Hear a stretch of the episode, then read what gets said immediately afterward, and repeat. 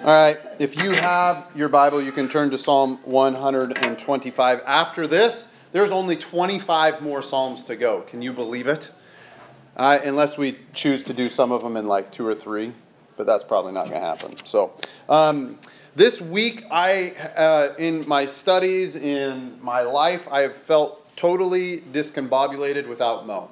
She left on Tuesday, and uh, Mo being gone throws everything off, not just for me, but for my kids. It throws our diet out of whack because Mo is the cook, and I know how to pour cereal and milk, and that our kids don't normally eat that, and uh, and she and then I know how to scoop ice cream when Mo's around. That doesn't happen, and it, has been weird. Normally, uh, when she's gone somewhere, like it's actually gone really well, but this time, uh, not so much. And it's it's not like it's gone bad. I mean, me and the boys are having a having a good time and we're having fun.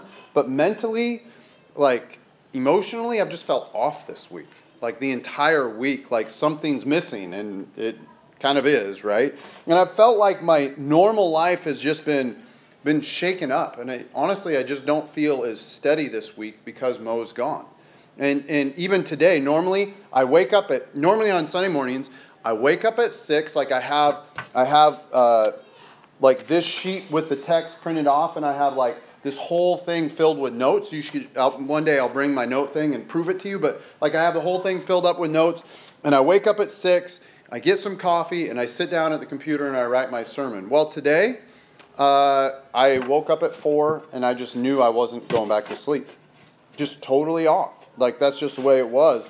And I wasn't like restless or anything, I was just awake, which I never wake up at four and never really have, just feeling like, okay, let's start the day. You know, it's just not the way I work. And so I feel this week in this this in this week's prayer in Psalm 125 are super fitting to my life. It says if uh, it, it I sometimes I feel like Mo is my safety net and when Jesus needs to be my safety net, right? Like God has certainly used her in that way in my life, but this week I've, I've needed something more unshakable and more steady than Mo.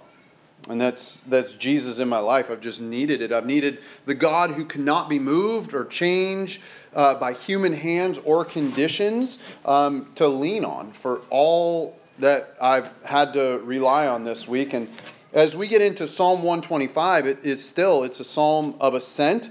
It's a pilgrim psalm. Psalm, so someone who doesn't feel the safety of home because they're traveling, right? Even the festival that they would have prayed this at, they would have been living in a tent during that time. It, and um, I guess that's what I'm feeling like. I'm feeling like I'm missing the safety of Mo, right? Like my that if home is where the heart is, my large part of my heart is in Texas right now. And there's, there's a real need, though, for us as a people, and even as we pray, to feel safe, right? To have safety built into this prayer. It's a longing that we all have and we need to be fulfilled. And so, what I'd like to do is uh, let's pray this prayer together. And um, you guys, I'll pray the non bold and you will pray the bold, and that's the wrong way. And so, uh, if you guys will stand with me and you guys pray the bold, and I'll pray the non bold. Psalm 125, a song of ascents. Those who trust in the Lord are like Mount Zion, which cannot be moved, but abides forever. As the mountains surround Jerusalem, so the Lord surrounds his people from this time forth and forevermore. For the scepter of the wicked shall not rest on the land allotted to the righteous, lest the righteous stretch out their hand to do wrong. Do good, O Lord, to those who are good, and to those who are upright in their hearts. But those, those who turn aside to their crooked ways, the Lord will lead away with evildoers. Peace be upon Israel. In Jesus' name, amen. You may be seated. So here we have this prayer for safety and for peace. I love the way that this prayer ends. Peace be upon Israel. Peace be upon God's people. And it's hard to feel peace if you don't feel safe. Amen? Like if you don't have safety, you just don't feel safe. If all our fears are gone, or at least we've built a protection against them, then what? It's easier to relax and enjoy what life has for you in those moments. And we, we all long to feel uh, the blessings that God, we know God bestows on us, but we want to feel them tangibly, tangibly. And we, we all have these things that make us feel safe, right? When in reality, they don't. In actuality, they don't. So I drive a 1986 Volkswagen van. Every time I do, I put on my seatbelt uh, while I, I, well wherever I'm going, and it's the ultimate illusion of safety. It's not really safe. Like if I got in an accident, that seatbelt's not doing much for me, and it's kind of like this prophetic metaphor from where our real protection comes from right? That we all have these false safety nets. Even in this prayer, there are real things that make Jerusalem or make the people of God, make Israel feel safe. But they're talking about things like Mount Zion, where God dwells. It's, it was the Temple Mount with a hill where they would have built the temple. And so they feel like God's in a safe place because he's in the highest place in the area. And they have like the city of Jerusalem. So they would have walls around it and it's built on a hill tapering up. And so they would have felt safe. Like that's harder for an enemy to go uphill, right, than to go flat or to go even downhill. And so they would have felt safe in that way. And these things uh, uh, and not only that, uh, the, the city uh, would, I mean, there was more people there than in the country. I mean, you're in the country, you're isolated, you're not as safe because there's no safety in numbers. And there are things inherent to the nature of cities that are, are really good for defense against invading armies. And yet their defenses are, are, are a prophetic image of what's actually keeping them together what's actually keeping it together. What was it that made the Israelites actually safe? Right? In the city of Jerusalem, this wall, which by the way, can how many of you guys in mass like you could just climb a wall, jump over it and start attacking people? Yeah, it's not it's not really there. Jim could in one single bound. Mom, after hip surgery, mom's been able to do that a lot too. So, just post hip surgery. Before it wasn't wasn't that good. But um, not only that, like uh, one of the cool things about Jerusalem is like their location was not easily accessible. It wasn't like the most like on the route, like right on the thoroughfare like way. It was actually pretty remote, and so um, and then their community. There's always safety in numbers. That's what we've said, right? But all these things just kind of give an illusion of safety, but not actually where their safety came from. And this psalm would have likely been written before because if you guys know church history or know the Bible's history, Jerusalem has been torn down several times, right? AD 70, but by Rome, where Jeru- the Romans came in and they tore that city down brick by brick. But even before that, and, and um, like this psalm, before, before this psalm was written, it was totally protected. But then, even after this psalm, like the Assyrians, the Babylonians, they, uh, they all took people into exile. The city was utterly destroyed. The temple was in disarray. The wall was no protection. It was actually torn down, thrown out, and uh, the lo- location was not unobtainable by these massive armies because they came in and um, the people of God did not come out victorious. They got, their, they got it handed to them. And they, they, they were traveled off into exile. And I mean, we get some cool stories. Like the book of Daniel was written in exile, the book of uh, Esther was written in exile, and, and there's some really cool things that God did knows. But we got that because the walls, the temp- I mean, the temple was desecrated. Like they went in and they stole all the gold. All of it was gone. They stole all the gold and it was totally destroyed. And so much of what they felt their safety was in was nothing but an illusion of safety. All along, it was God who was protecting them. God who said, held his hand back and said, Not today, enemies, this is not going to happen. And the Israelites were, God, were God's chosen people. They had actually chosen to ignore God and turn their back completely on God. And God sent warning after warning after warning after warning, saying, don't do that. Don't do that. Remember, turn back to me. Stop running towards these little g gods. And they, wa- they intentionally walked away from God, the creator of heaven and earth, the God of Abraham, Isaac, and Jacob. and they walked right to their little g gods and worshiped their idols. Or I could say it this way is that in reality, the Israelites thought that it was their location and community and walls that protected them, and they forgot all about the supernatural nature of God, the creator of heaven and earth, protecting them. This is a reminder to us too, right? Because it's this is easy to forget. If you have good health, it's easy to forget that it's God that's giving you the good health. If you have financial stability, sometimes it's hard to remember that your stability doesn't come from the rock as in the bank that you're standing on, but it comes from Christ and who he says you are. And then if you're safe in relationships with others, sometimes it's for easy to forget that like your ultimate relationship relies on God. And he's the one that's protecting he's the one that's watching over. And it would I would also say that it's easy to blame God if we don't have those things. Oh God I'm worshiping you like why aren't you providing this stuff for me? But the truth is is that all that stuff is an illusion is an absolute illusion. Like it's helpful. God can use some of that to bring safety, but our real safety, our ultimate safety, comes from God. Even though we are tested and trialed, even though we are pushed beyond our limits sometimes, God is still there. He's still watching out for us. He still wants us to walk with Him and follow Him. And yes, He sees and knows what's ahead, and He still says, Follow me. How far? Just let's take another step. Let's go. Let's, let's keep going on this way. And nothing if nothing can take us out of the good grace of God unless we simply want to walk away from Him. Unless we simply want to walk away from Him. If we want to stop acknowledging Him in our life, and I think it's easy to go into this form of sin where you just walk away from Jesus and go like, "What did you ever do for me, God?"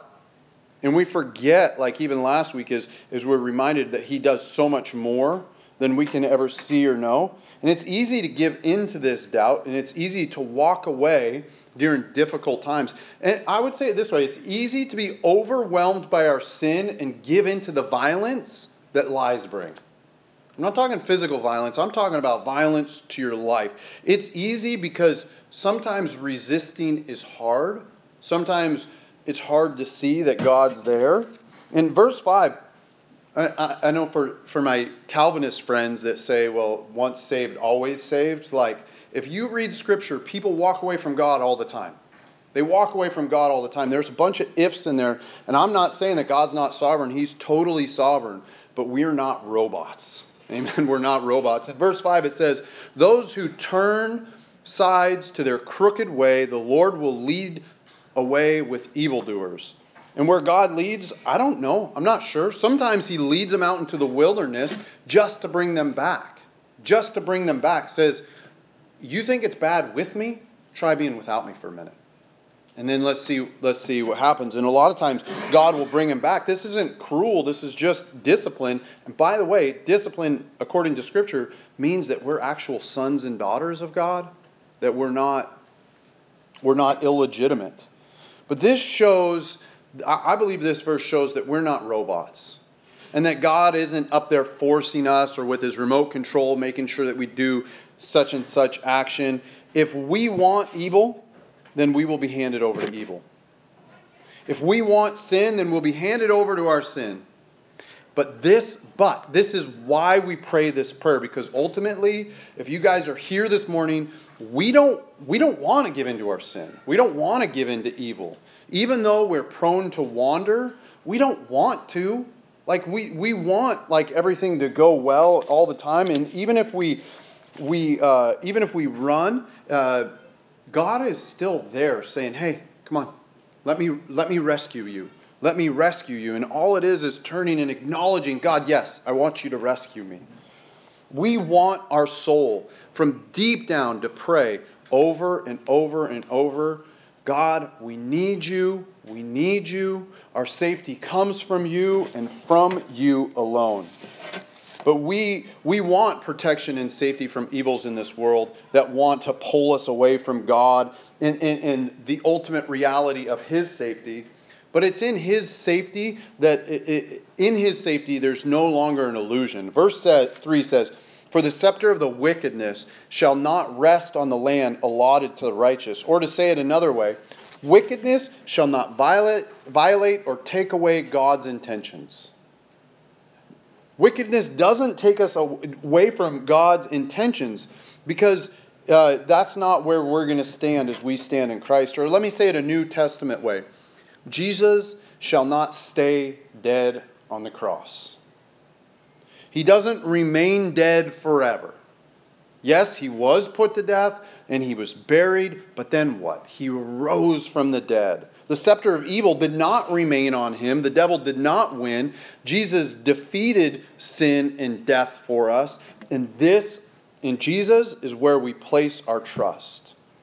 I think of it this way our righteousness, the land allotted to us, the land of the righteous that's allotted to us, is not of our own making. We didn't make the land, we didn't landscape the land, we just get to go and live there by the sheer grace that was made by Jesus Christ. And we all stumble in sin. Amen. We can get an amen to that. We all stumble in sin. We all have both actions and inactions that pull us away from Jesus. Sometimes, by the way, sometimes our inaction, like when God's saying move, and we're like, nah, I'm good right here he's like, Well, I thought you were following me. No, I'm good. Like, I just want to rest a minute. So sometimes it's our inactions in life as well that want to pull us away from Jesus, but it's not about our actions or even our inactions. It's about Jesus' actions in our life. And, by the way, the inaction sometimes is just rest. Jesus wants us to be at rest. It's His work and in His work that let us find safety and peace. And if God has us, then there's no safer and no more relaxing place than in the goodness and grace of Jesus Christ. Now, I realize that these words are super churchy, right? Just trust in God. Okay, let's take communion and get out of here. Like, uh, that's not it, really. But how are we actually safe? How does this actually help us? How is Jesus actually safer than a lock on our door or a seatbelt in our car? Or uh, how is Jesus safer than money? First, all, first of all, I would say that, um, again, all those things are an illusion of real safety.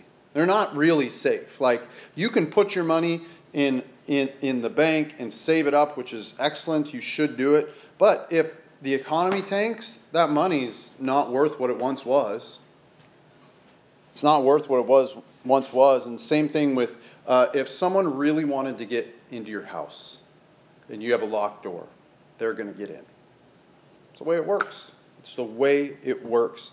And your seatbelt uh, is helpful unless you drive an 86 Volkswagen van again, then it's just it's just fake.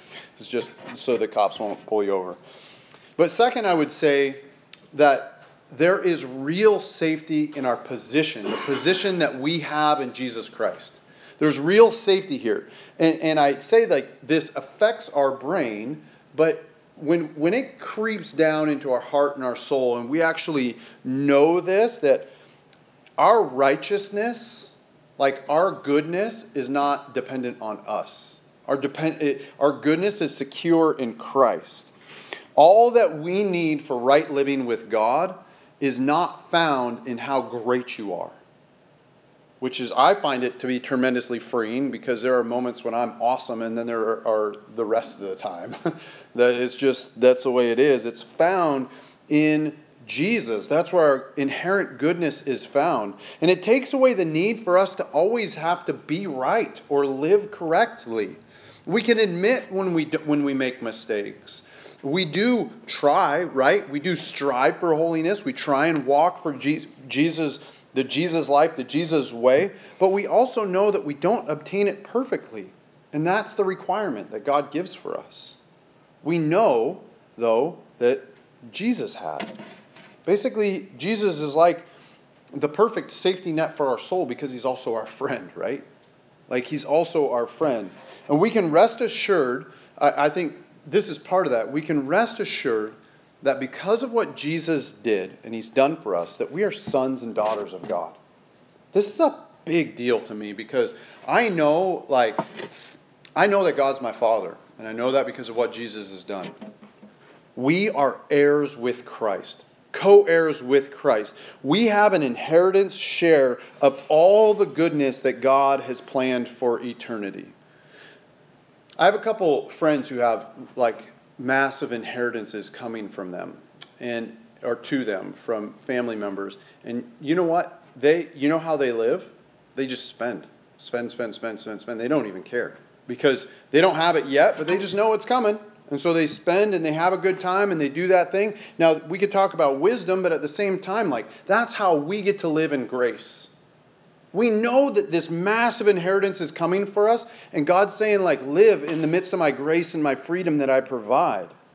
We don't always have to be right, right? Jesus is uh, the inheritance that we have is the goodness of God that He's planned for us for all eternity.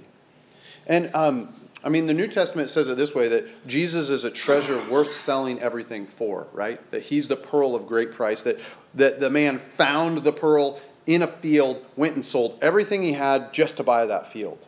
That's what we get to do. We get to give it all up so we can walk with Jesus. We, we found him and we want to rest in him. By the way, he says he takes our burdens, which means the burden's not on us. And anytime we're feeling super burdened, we're probably taking on more than what Jesus has for us. But all we get all that God has to offer.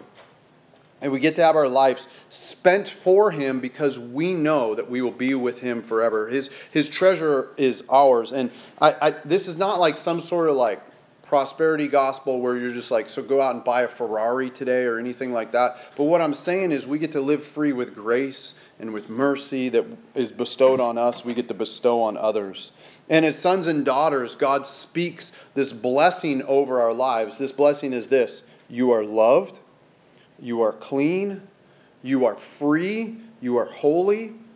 These truths that are spoken over us are spoken over against the unsafety that just is inherent with lies.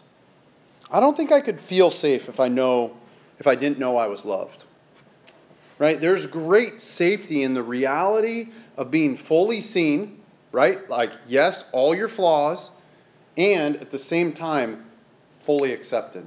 There's great safety in that. Third, I would say that there is, there is real safety in His place, right? We have safety in place. We have safety in being with His people. There is a bit of safety in numbers here that God gives us. But like we talked about last week, but let me in, uh, y'all encourage me, and I hopefully encourage you to keep living a life of faith. That's the hopes. Being with God and His people is a good thing, and um, it's, it's the safety in knowing that you have a sincere friend. It's just there for your good, and they don't need to always know you're good, they're just going to walk with you. And I, I, would say there's also safety in church as a weekly reminder. I, there are patterns and rhythms that help keep us on track with God. As we're prone to wander, uh, Sunday rolls around and we're reminded that God is good, or at least that He loves us, even though we might have doubts that He's good. That we have, we can see that we're found in Him, and this helps us hold on to faith in hard times. When the world is shaky, right, and the ground feels trembly, you know who isn't? God's not. He's our firm foundation. And this foundation was given to us by our cornerstone, Jesus, the thing on everything on our life was built on. Jesus is our position and our place. And uh, the New Testament says this our life is hidden with him, right? People don't see us, they see Christ. Why? Because our life is hidden in Christ. He is our life, and this is far safer than any mountain or walls. Uh, I, I think it's safe to say we would all love peace, right? That we would love peace upon Israel, which means peace of the, the people of God. Doesn't mean that the world around us is devoid of war or turmoil. It means that even though there are these, these troubles around us, there is safety just being one of God's children. And there are different views, and we, we each have different views on what safety means and what it looks like. But I find no greater safety in, than in knowing that I'm known and that I'm not judged. And if I am judged, it's judged, love overrules that. I, I'll be honest, I can't rela- relax around somebody who doesn't trust or that I don't trust loves me. I just can't, I just can't relax. I'm, I, I feel like I'm a pretty vulnerable person. Like I'm vulnerable before y'all. I'm vulnerable before God.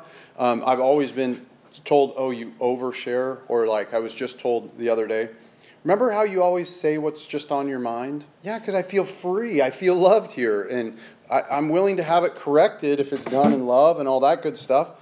But for some reason, if I find out that I can't trust you or your intentions toward me, it becomes very difficult for me to feel safe. If I'm just being honest, like very difficult. And I'm pretty sure this is why I miss Mo so much this week. Um, I, uh, as much as um, some of you may feel like she's stuck with me, that's not the case. She actually sees me, knows me, and loves me. And there is great safety, um, far, far more safety in that than there is in any locked door or financial security. And how much more so this is with Christ. Even if God was to take Mo, I know that my safety is in Christ. And Lord, please don't let that happen. The, the, the kids uh, don't need that. and I don't need it either. I'm trying to peel that uh, selfishly, but no, I don't want it. But I can trust Him to be there through every hard time, every scary time. He's, he's just there.